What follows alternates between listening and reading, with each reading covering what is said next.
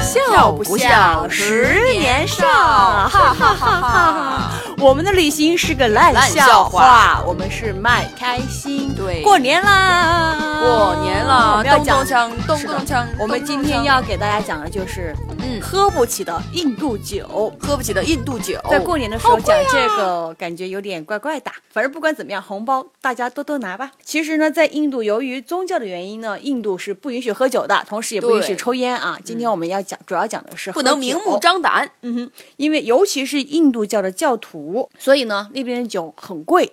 大概一瓶，呃，类似于青岛啤酒的瓶装酒的话，大概是折合人民币二十五块钱。对，他们的啤酒呢，是的名字叫翠鸟。是的，一般普通的印度人是喝不起的，但是呢，酒的利润就很高啊。外国人的市场很广泛，专做我们这些外国人的生意，是的，外国人很喜欢喝酒。谁出去旅游不喝酒啊？对吧？是的，然后我们在每次去餐馆的时候呢，就会有服务员小声的跟你说：“哎，我们这里有酒卖，喝不喝酒？”他说的是对英文啊，有没有酒？有有酒卖。而且最搞笑的是什么呢？就有一些攻略上 App 上面就会写说什 App 么上面呃屋顶餐厅啊，然后什么那种特别有氛围的餐厅啊，然后尤其写完什么这种环境之后，最后一句一定要添上一句就是“此家有酒出售”。是的，一定要把这一句话写上去，这是超级好的福利哦。而且他们的酒啊，从来不会摆在柜台里或者写在菜单上。如嗯果你想喝，你一定要小声的问服务员说：“你们这里有酒吗？”一定要小声的哦一定，要小声哦，不能说来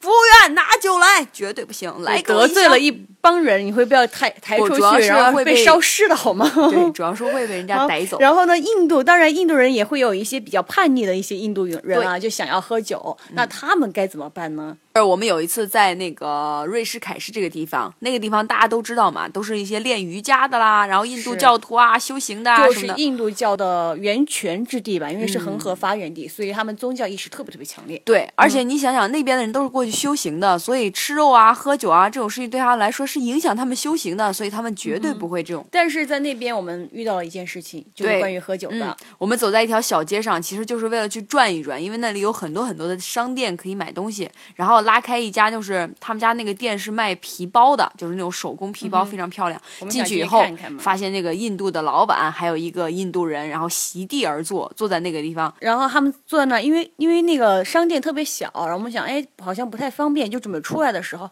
那个老板就叫住我们说，哎，今天是我生日，然后、嗯、 It's my birthday, 是的，然后我们就说啊，那祝你生日快乐。然后我们表现的特 happy 别， birthday。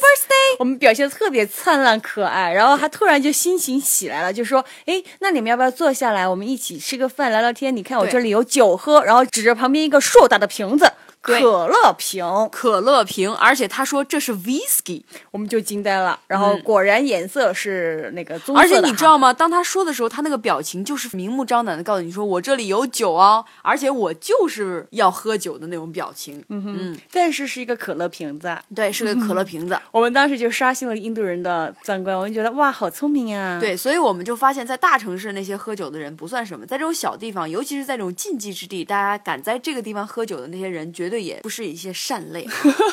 反正经过那件事情之后呢，我们对印度人的这种就改观了，觉得喝酒也不是一件特别严肃的一件事情，对大家都会开心了就喝，然后开心了就吃。他们只是不能明目张胆的喝和明目张胆的吃而已。哦，对，了，还有一个朋友告诉我们，印度人想要喝酒的时候，有一些人会在火车上带着一个可乐瓶子，然后里面装着酒，然后就当水来喝，但嗯是其实里面是放的是酒。